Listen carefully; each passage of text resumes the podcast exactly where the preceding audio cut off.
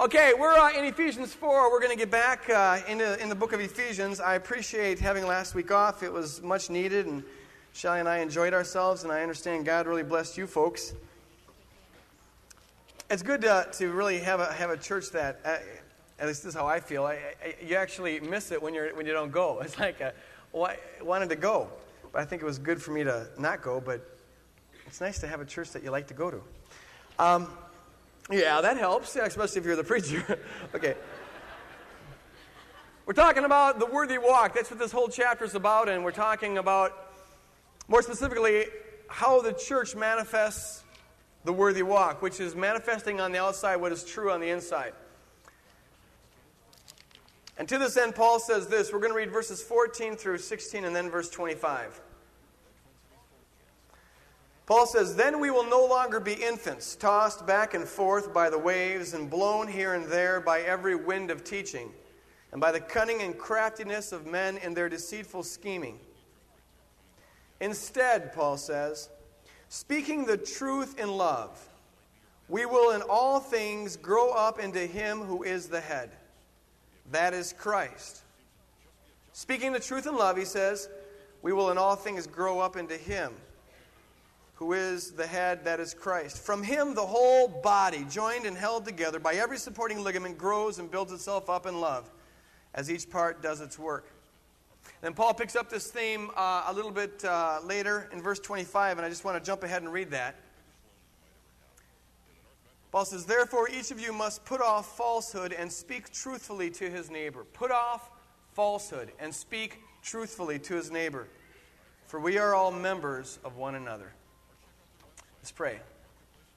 Lord, I've had just a bombardment of distractions and frustrations this morning, and uh, I know the enemy would, would uh, want to use that to uh, take me away from what needs to be said here this morning, because what needs to be said here this morning I know is very important. So, Lord, I pray that you would free me from those distractions. Free me, Lord God, from the enemy who try to use these distractions to his advantage. For all of us, Lord God, I pray that you'd help us to be focused in on the Word. And, Lord, Give your energy to this word. I'm so thankful this morning, Lord, that the power of your word doesn't depend on me. But I just pray, Lord, that you'd make it powerful by your strength. In your name we pray. Amen. Amen. Uh, could I have, I, I, somewhere back there, I have a Mountain Dew, and that's what the stool's here for. And uh, could, could, I, can I have that? Thanks. See, it, I'm an hour off. N- nothing's working here. It's just, thanks. Thank you very much. Shelly and I, when we're, uh, that's because we missed an hour. Mountain Dew, no, much caffeine, always had it, always will.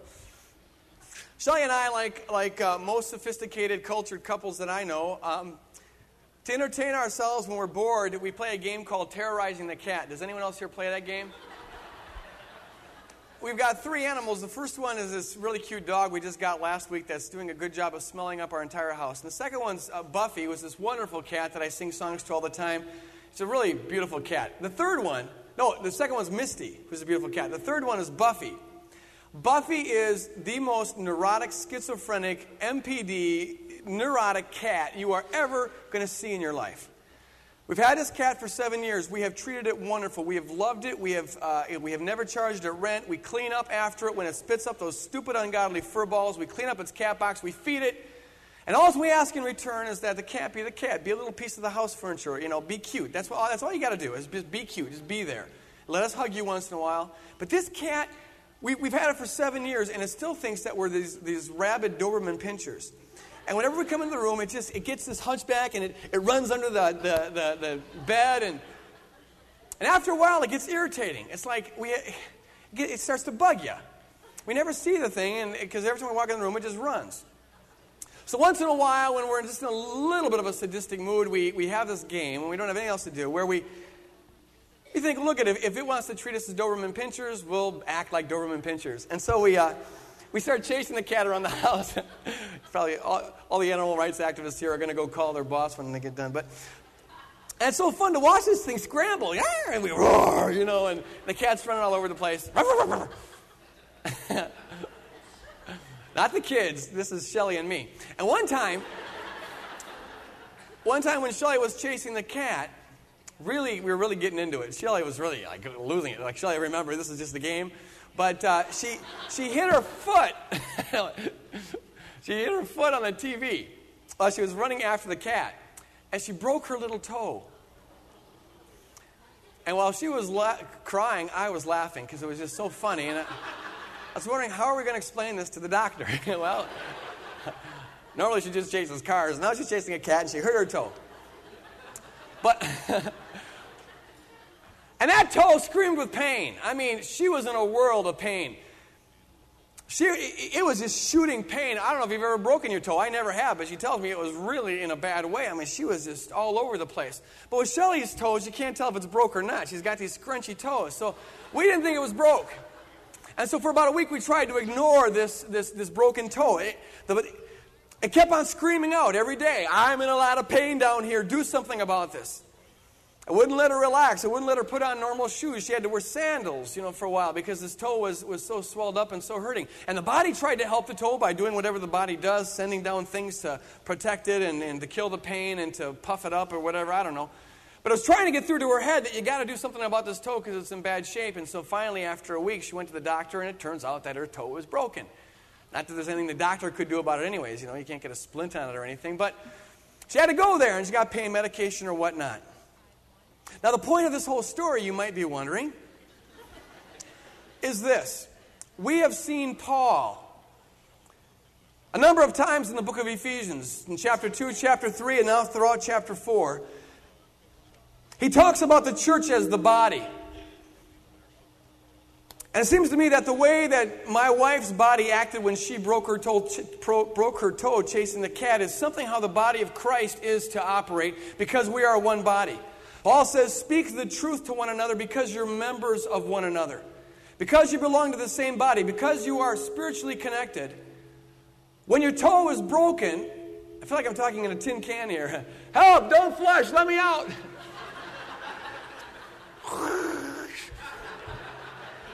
when the toe is broken, you got to let it say that it's broken.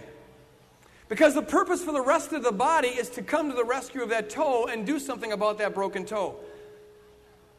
When Paul says that we are one in Christ, when Paul says that we are members of one another, I want you to think about that members of one another.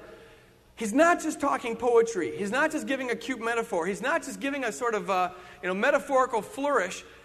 He means that we are really, literally, ontologically, if you were, united in Christ. We belong together. We need to be on the inside of one another. We are, at a spiritual level, really joined together in the person of Jesus Christ. That's a real thing. And so Paul says, speak the truth to one another because you're connected. Shelley could not ignore that toe forever because the toe was part of the body. And if the whole toe, if the toe was hurting, the whole body hurt. So she had to do something about it.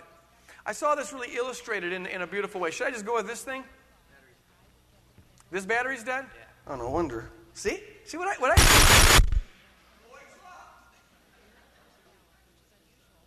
One, two, one, two, one, two, one, two, one, two. All right. Okay. Whatever can go wrong will go wrong, and that's being optimistic. So let's see what goes on with this. Okay, where was I? Uh, where was I? Oh, yes. This was really illustrated in a beautiful way, I think, several weeks ago in our body. We had a ministry team prayer meeting. Uh, we meet once a month or so and we get together and pray for one another and, and, and share our needs and, and just kind of bond together in the Lord. And there was a lot of open truth speaking that went on at this uh, prayer meeting two weeks ago. People were just speaking the truth, making themselves vulnerable, and we were joining together to pray for one another. One, one woman in particular just shared a true thing. And the true thing was what this, where this broken toe was at was that the last three months or so, she has felt distant from God. She's going through one of the darkest periods of her life. She feels aimless. She feels lost. Doesn't feel a sense of direction. Doesn't feel anything of God, uh, you know, around her. This is our ministry team leader prayer meeting now. She's wrestling with a lot of despair and going through a whole lot of grief. She shared with us that part of it, a big part of the, the whole thing, was that several months ago, she had lost a child she was carrying. She had, for a long time, just had it in her heart, like a God given thing, that she wanted to be a mother. And finally, this dream looked like it was going to come through, and then in a moment, it was gone. And this, as you can uh, maybe understand, created all sorts of confusion and doubt and troubles and distance in her mind. And she just said that because it was a true thing. And the rest of us at this team leader meeting didn't have all sorts of solutions and quick answers and nice cliches and self help formulas to give her. And if we had had them, it would have been abusive to give them to her because what she needed at that time was not some kind of simple solution. What she needed was us. And we were at that point a gift of God to her. Just to come and stand beside her and pray with her. And that's what we did. And when we began to pray with her, I want to share with you this experience. Maybe some of you have had this experience, but as we were praying with her, it was as though the Lord said, Greg, if you're going to know what you're praying about, you need this. And He gave me a whiff of her life, so to speak. Gave me a slice of her existence, a piece of her pain. For a moment, let me on the inside of where, where, where, where she was at. And so, for a moment, in an instant, I, I experienced, and I, I can't even describe this in words, but it was as though this were my child that was lost. I felt something like what a mother despairing would feel if she had just miscarried her child. And I began to weep uncontrollably, uh, uh, uncontrollably, because I was on the inside of where she was at. There was a solidarity there that was not, that, that human beings in their ordinary mode are not capable of.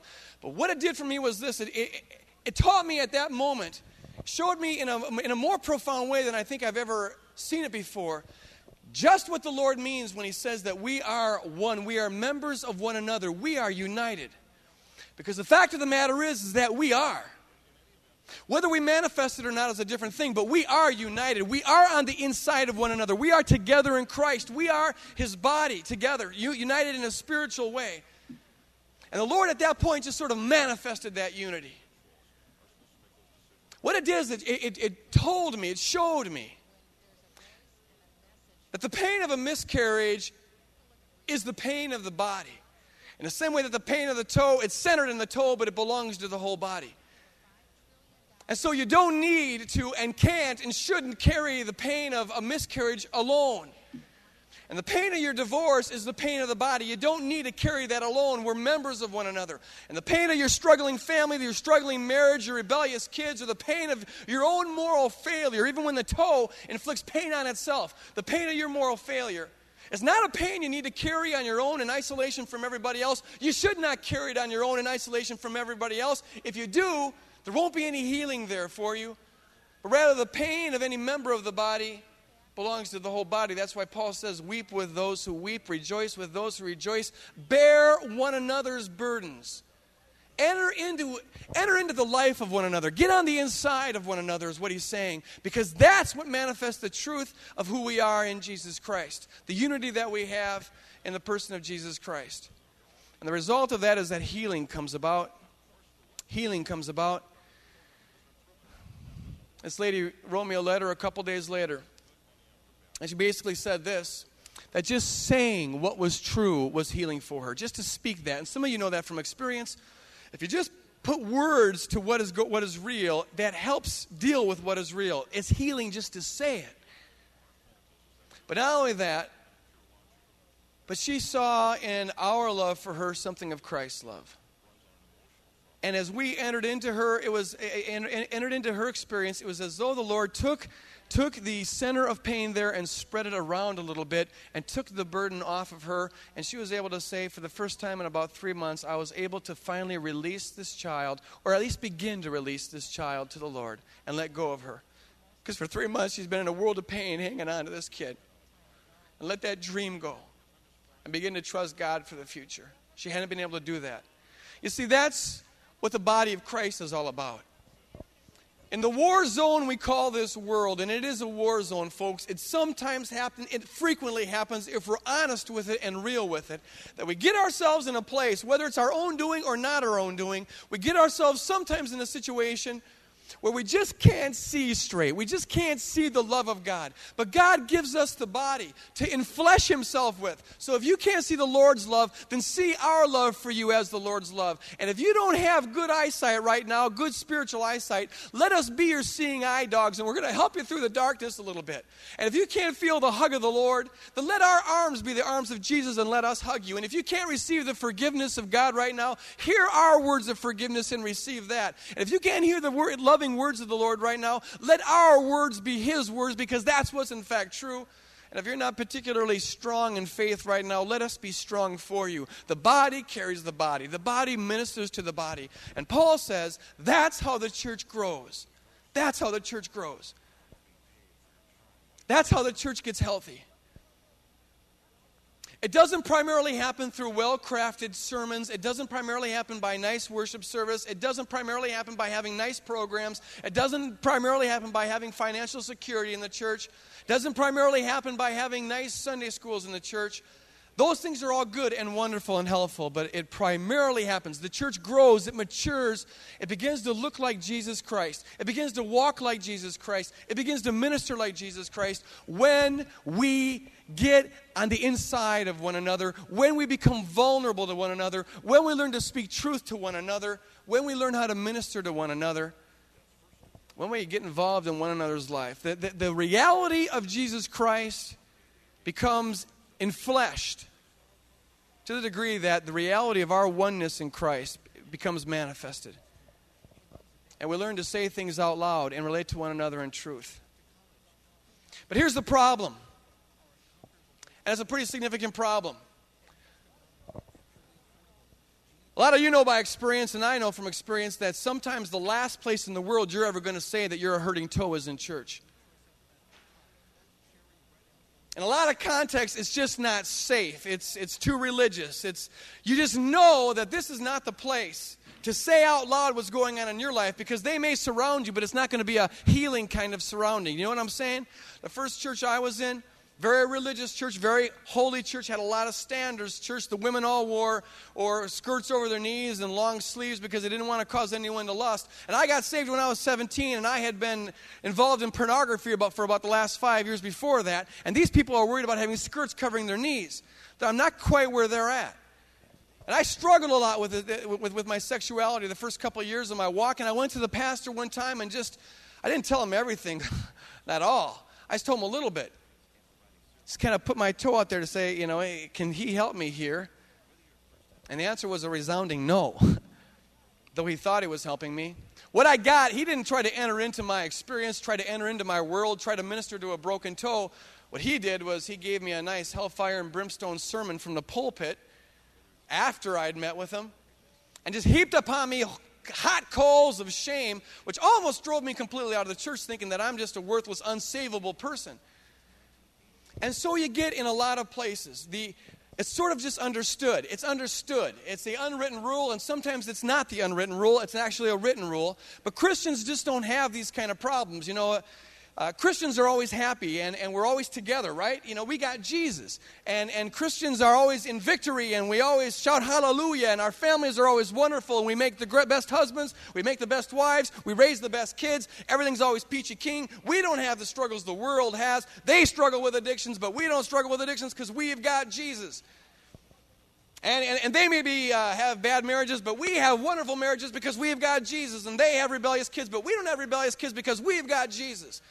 And they maybe have to deal with, with chemical problems, but we don't have to deal with chemical problems because we've got Jesus. And they maybe doubt the Word of God and, and question everything, but we never question anything because we've got Jesus. We've got the truth. We never have to think at all.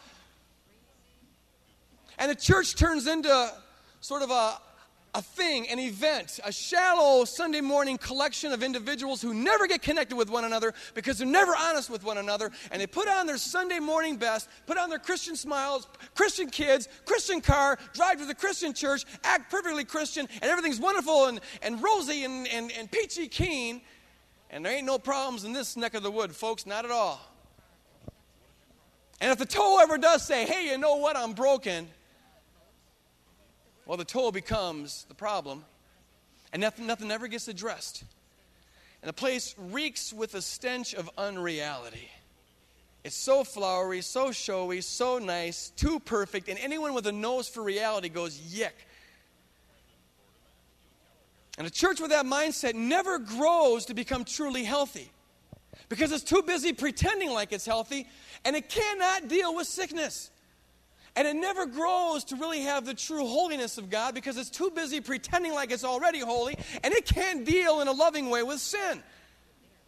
And it never experiences true victory. It's a shallow victory. It's a pretense victory. It's a facade victory. It never experiences real victory because it's too busy pretending to be victorious and it cannot deal with defeat. And, and it never experiences the true joy of the Lord because it's too busy acting happy and it cannot deal with despair. And the people, the wounded toes, the broken toes in the body of Christ, and there are many of them, never get fixed because they're never allowed to cry out in pain and say what is real because what's really important is that things look really good because after all, we're Christians and we have Jesus. And Jesus becomes sort of a simplistic band aid that we try to put on cancer. We never really address the real problems. Paul says, in contrast to all of that, Paul says, speak the truth to one another in love. And as you speak the truth to one another in love, then you'll grow up into Him who is the head. Don't pretend like you've already arrived there when you haven't. If it's not real, if it's not true, don't pretend it, because if you pretend it, that's the very thing that's going to prevent you from ever really getting there. Speak the truth to one another in love. We are members of one another. The toes connected to the hand, the hand's connected to the arm, the arm's connected to the liver. It's all connected together. And therefore, speak truth. He says, put off all falsehood. Put off all falsehood. He's not just talking about don't tell any white lies. That's not, that's not the point. He's talking about a lifestyle. Put off all deceit, put off all pretense, put off all airs of religiousness, and be real. The word truth in Greek is aletheia. And it means literally to uncover, to uncover, to, to disclose, to take the lid off of something or the veil off of something. It's almost synonymous with the word real. And the, and the Holy Spirit is called the Spirit of truth, the Spirit of aletheia, which is, we could say, the Spirit of openness, the Spirit of undisclosedness, or the Spirit of reality. And the church is called the fellowship of the Holy Spirit, which tells me that the church is to be the place where there's a fellowship of reality, the fellowship of openness, the fellowship of honesty, the fellowship of undisclosedness. The church, it tells me, if words mean anything, if the Word of God means anything, it tells me that the church is to be the place. If there's any place that's that's safe to say what is real, to say what is true. It should not be the local bar, it should be the body of Christ, someplace in the body of Christ. And the church of God should be the place where People are free from pretense and free from facades and free from phoniness and free from all the sorts of social criteria of evaluation that we use to judge this person is high, this person is low, this person is righteous, this person is unrighteous, this person's together, that person's not together.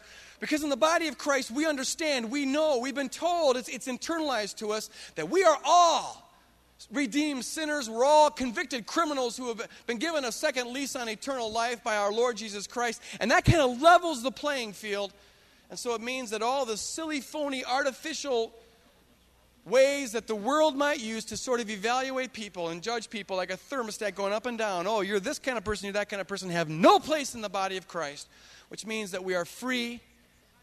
Since who we are, are members of the body of Christ, and we are that by faith through grace. If that's true, then that means this has got to be the place where it's safe to say, you know what, guys, I'm a broken toe. I'm a broken toe. And to not fear judgment, but to know that there'll be people who are going to surround you and minister to you because that's what the body of Christ does. They inflesh the love of Christ towards you. And I'm not saying that Sunday morning or is the appropriate context to get up and just, you know, tell everyone about your affair. I, you know, it's not necessarily a thing you got to testify from in the pulpit. But there does need to be some occasion, some group, some segment of the body of Christ with whom you are connected, with whom you can speak truth, and with whom you can minister. The final thing I want to say about this is this. When this lady shared this, this, uh, this area of trouble in her life, It was good for her. It's good for you to speak truth because that's what brings about healing in your life. But it's also good for the body of Christ. It's not just for you that we need to speak truth. The body grows as we speak truth to one another because that's what heals the individual members of the body of Christ. When you can be loved in the middle of all your junk, that's what empowers you to get out of your junk. But it's also good for the body of Christ because this is what we were all designed to do. You know, we, we, we said last week, or no, a couple months ago actually, that the gifts that the Lord gave when He ascended up on high and He, he, he led captives in, in His training, he, he gave gifts to men. We saw there that the primary gift was ourselves. God gives us the gift, He, he gives us as gifts to the rest of the church. And sometimes we think that that means that the good part of us is a gift to the church and a gift to others, but that bad part of us isn't, don't we? Well, okay, my, my, my, strong point, my best foot forward, that's where I'm good with the church and that's my ministry. But this other junk, garbage stuff, well, that's not part of my ministry and I'm just going to hide that. And the devil comes along and says that the failures in your life, the problems in your life, the struggles in your life, the situation of your family, or what have you, it disqualifies you from ministry. You wouldn't believe how many people stay out of ministry because they think they've been disqualified by something they've gone through. And the enemy does that. But what, what you need to hear this morning is this. When the Lord gives you as a gift to the church, He gives all of you as a gift. Follow me on this. All of you is a gift. Just like the Lord, when He loves you, He loves all of you. And when He gives you away, He gives all of you away. And there is nothing that you've ever been through in your life, and I mean nothing, which if you surrender it to the Lord, can't be used to his advantage. So, what the enemy intends as a disqualification, the Lord turns into a further qualification for ministry. He takes the failures and the sins, the problems, the struggles, all the imperfections, and it's like he mixes it in with the recipe of your life. And in his wisdom, he's able to make the cake taste better because of it. It's not stuff he would ever will. He didn't will it, but now that it's there, he can use it. And this lady, when she, this woman, when she shared her stuff, she gave, she was a gift to us, sharing the pain, because it gave us an opportunity now to be used of God, and that's what we're designed to do. And we see the reality of the Lord more clearly when we see the Lord use us like that. But it also opens up a door of opportunity for her to minister. Just by saying, you know what, I'm in a dark place, that gives other people, that's a ministry. You're giving other people now permission to say what, what, what, they're going through. In fact, that's what happened this night. A number of people began to open up with what was, what, what was real in their life. That's a ministry they have. But the other thing is this I, I can guarantee that this woman, maybe it's already happened, but at some point, the Lord's going to send someone her way that either is going to go through a miscarriage or has already gone through a miscarriage or maybe has lost a child. And there won't be anyone who will be able to minister more effectively to such a person as this woman. She's been qualified, she's been through it. And, and, and there's really nobody who can really reach out to people who are going through the pain of a divorce like somebody who's actually been there. And so it is with all the stuff we've been through. The Lord takes it. It's bad stuff. It smells. It's not, you know, it shouldn't be there. It's not stuff He wills. But it's like some kind of a spice He can use in our life where now He can set you free. And this morning, I just want you to know this. Know that the body of Christ is the place where you can be straight. We need to be straight, where you can talk out loud and be straightforward with what is real in your life. It can't happen on Sunday morning. That's not the purpose of Sunday morning. Though it can happen up here at the altar this morning. And if you have things that you want to say it straight, I encourage you to come up here and receive prayer. But the other thing is that it just tells us once again that the Sunday morning event can't be the, the only thing we feed on in our Christian life. We need to be together on the inside of each other's lives, connected in some ways, being people with whom you can be totally real. And they're not going to push you away, they're going to embrace you. And that's when the love of God gets incarnated there. Speak the truth to one another in love because you're members of one another. That's how we grow individually, and that's how the church as a whole grows. Father, I pray, Lord God, that your spirit of openness, your spirit of truth, your spirit of honesty would rest over this body. And not just here on Sunday morning, Lord, but when we meet together in houses, when we get together for ball games, when we get together to play softball, when we get together to worship in ministry, Lord, uh, Lord, in every time, every time the body of Christ comes together, Lord, I pray that your spirit of openness would be there. And Lord, I just believe that there are people here, even right now in this congregation, that have had bottled up inside of them for some time now the pain of a broken toe and they've never been able to say it. I pray, God, you'd free them. Free them, Lord God, to begin to speak the truth. And then raise up people, Lord God, to be there for them, to minister to them. We pray in your name. Amen.